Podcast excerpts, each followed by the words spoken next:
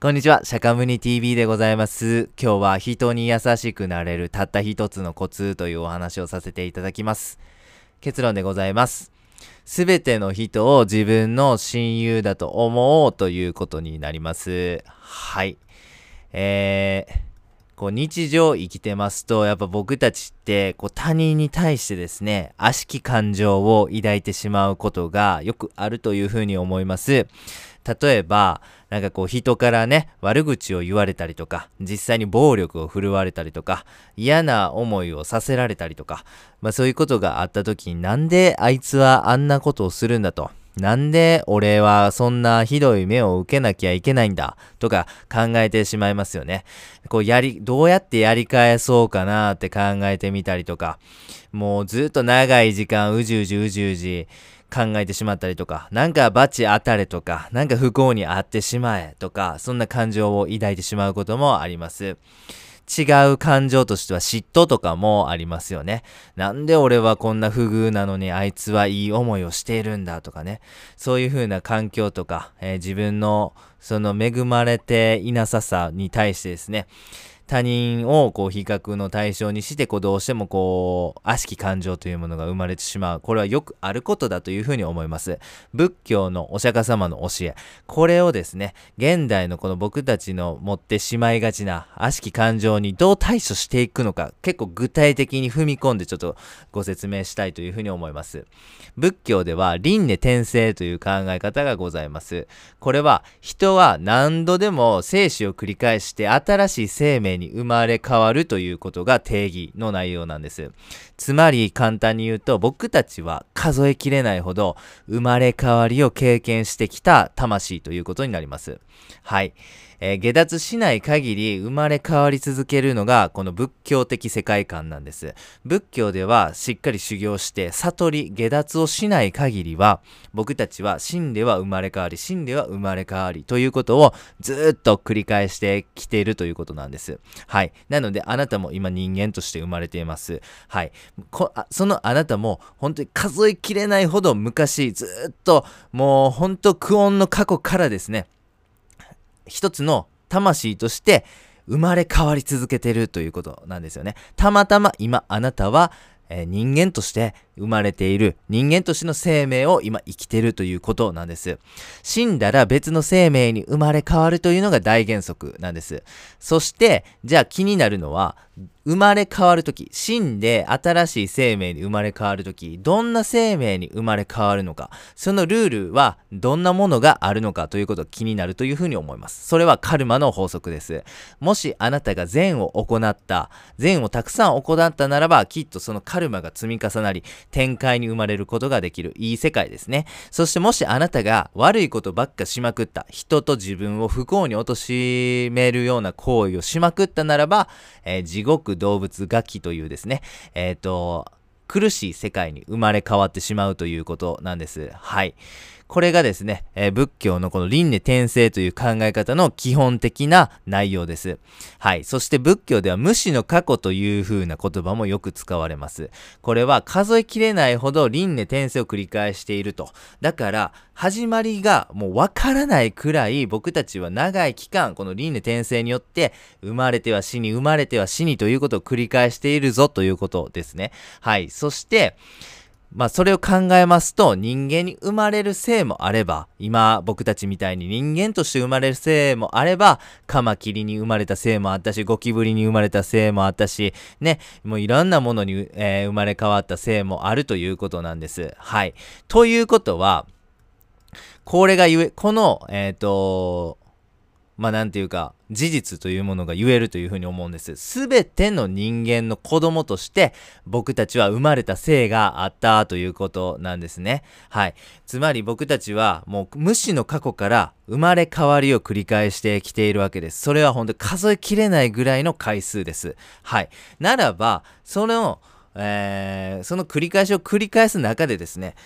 す、べ、ての赤の他人の人の子供として生まれた性は絶対あるはずなんです。なぜなら、それくらいもう膨大な期間、僕たちは生まれ変わりを繰り返してきてるからなんですよね。はい。なので、大好きなあの人の子供として生まれたせいもあったし、大嫌いなあの上司の子供として生まれたせいもあったわけなんです。あの独裁者の子供として生まれたせいもあったし、あの偉人の子供として生まれたせいもあったというふうに言えるんです。はい。すべての他人は過去には自分の親だったことがあるということが、この輪廻転生を考えると、必然的に浮かび上がってきます。はい。そして、親は基本的に子供を慈しんでくれます。子供に愛情を持って接してくれるはずです。はい。だから子供はきっと親に対してこう思うと思うんです。ありがとう、立派に育ててくれてと。そういう風な感情を、まあ基本ね、まあ例えば虐待とか、まあいろんな環境とかに境遇はありますから、まあ一概には言えませんけども、まあ基本的に親っていうのは子供を慈しむものですし、そしてそういうふうに育ててくれた子供の立場からすれば、親に対して持つ感情というものは、ありがとうという感情だというふうに思うんですね。この慈愛ベースの考え方があればですね、えっ、ー、と、きっとね、こういうふうな思考になってくると思います。過去には私を愛情を持って育ててくれましたね。本当にありがとうございました。だから、恩返しがしたいですというふうに思うと思うんです。はい。もう一回繰り返しますけども、僕たちは輪廻転生を無視の過去から繰り返してきています。つまり数えきれないほどの生まれ変わりをしている。その生まれ変わる中で赤の他人と言われる人であっても、嫌いなあの人であっても、大好きなあの人であっても、その他人の子供として生まれた時が絶対あるということなんですね。だから、それを考えると、きっとその時、赤の他人、今は赤の他人として関係性を持ってる人やけど、その時は親として私を慈しんでくれた、育ててくれた、愛情を持って、えー、接してくれたということなんですね。だから、その全ての人に対して恩返しがしたいという感情が生まれて叱るべきなんです。はい。全ての他人を自分の親のように尊敬して感謝して恩返しする気持ちっていうものを持つべきなんですよね。持って自然なんです。この輪廻転生というものを考えれば、そして親が子供を慈しむという、まあ、大原則を考えれば、すべての他人に対して、今、僕たちが親に対して尊敬とか感謝とか恩返ししたいという気持ちを持つように、すべての他人に対してこの感情を持つべきなんですね。持って叱るべきなんです。これは当たり前のことなんです。そして、この他人に対して自分の親のように親くらい尊敬して感謝して恩返ししたいというこの考えを積極的に実践することで今日のテーマである全ての他人に対して優しくなれるということが実現できるわけでございます。はい。ここまでね、ちょっとね、あの仏教のこの輪廻転生という考え方を踏まえてですね、えー、やっぱり他人に対してなぜ素晴らしい愛情とか恩返しをしたい、優しくしたいと思えるのかということをね、ご説明させていただきました。はい。で、ちょっとバリエーションのことを考えてみたいと思うんですね。はい。中にはこういう方もいらっしゃると思うんです。親に虐待されてたんです、私。だから、親にあんまり恩返ししたいとは思わないんですね、っていう人も中にはいると思います。はい。まあ、実際、その、えー、例えば、その虐待を受けたとか、そういう経験はないけども、なんか親に対してそのめちゃめちゃ強い愛情とか尊敬とか恩返ししたいという気持ちが生まれない、持てないという方もいらっしゃるかもしれません。そういう人はですね、すべての他人を親友っていう風に考えてみるといいと思うんです。はい。命をかけても、えー、かけてでもね、守りたい親友ってあなたにはいますか？はい。もしですね、そんな、えー、大切な親友がいる人は、その親友にあなたが向ける愛情を赤の他人にも向けてください。先ほどは自分の親のように赤の他人に対して恩返ししたいとか優しくしたいという気持ちを持とうというふうに、えー、お伝えさせていただきましたけど、もしね、それが親友の方がしっくりくるとか、親友の方が感情が乗るという方は、ぜひその対象を親友というふうに考えてください。で、親友がもしいない方は、なん、なんかこう、イメージの親友ってありますよね。親友っていうものが俺にいたとしたら、きっとこんな感じじゃない、こんな感じのね、友達なんじゃないかなっていうことを想像してですね、そのあ友情をですね、赤の他人にも向ける努力をぜひしてほしいんです。はい。もしなんかこう自分の親に対してその愛情というものを、えー、感じ取れない、感じにくいということがあれば、まあ、親友であったりとか、他の関係性でもいいので、何かこう自分が気持ちが乗るとかね、えー、自分がなんか積極的にそ、えー、実践できるような、え対象というものをいろいろ、バリエーションを持って考えてみるといいというふうに思います。ちょっとここまでまとめさせていただきますね。はい。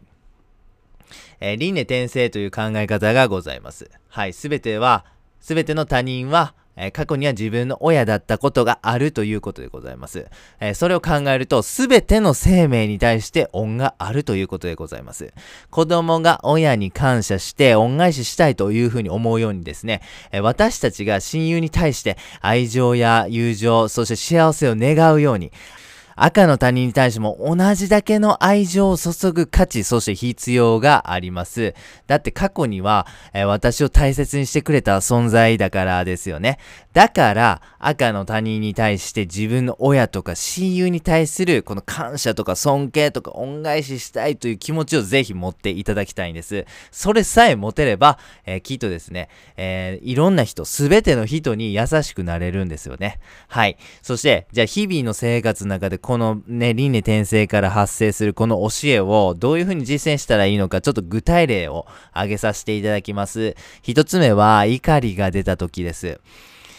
この人はなん、今、めっちゃ嫌なやつやなと。まあもう俺にとっては嫌いやわーっていう風な感情しか生まれへんけど、まあでも過去には俺の親友やったこともあるんやろうな、この人と。多分きっとね、その時には俺を助けてくれたやろうし、一緒に楽しい時間も過ごしてくれた。こいつからは安らぎとか楽しい時間を与えてもらったんやな。まあ確かに今はイライラする。けど、俺はこの人に借りがあると。まあだから今は我慢しようかな。っていう風に前向きに思いますよね。あと嫉妬が出た時は、なんでこいつばっかりいい思いすんやろうなもうそれに比べて俺はそんな役回りばっかり。い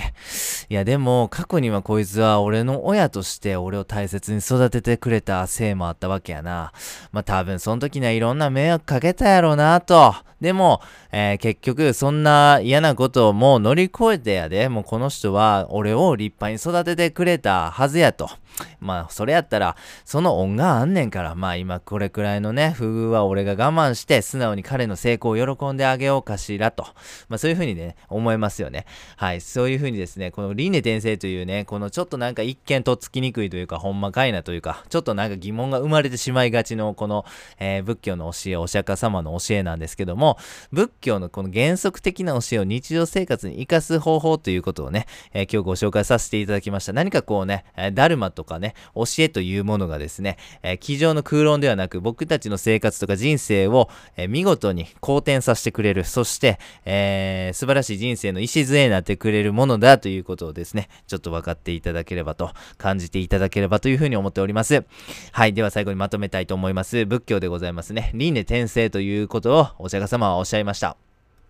魂は下脱しない限り無限に生まれ変わるということでございます。ということは、えー、僕たちは嫌いなあいつの子供として生まれたせいもあったわけなんですよね。きっとそのせいではですよ、親としてあいつは俺を慈しんでくれたわけなんですよね。だから感謝しかないですよね。だったら今、恩返しするチャンスやねんから、これは恩返ししましょう。そう考えることによってですよ、この一つのこの心の考え方とかきっかけとか心持ち一つ、もうたかがだから、こんな、あの、なんでしょうね、あのー、思うか思わへんかって自分自分の勝手な判断ですよね。思ってもいいし思わんでもいい。でも思ったとしたら仮に思おうっていうふうに思えたとしたらそれだけで心は他人に優しくなるっていう風なベクトルに向くわけなんですよね。これってね、すごい有利だという風に思うんです。価値があることだという風に思うんです。だってそれだけで他人に優しくなれるな、な、や、なれるんやったら、絶対やるべきじゃないですか。だからぜひ、えー、これを日々、ちょっと実践してほしいんです。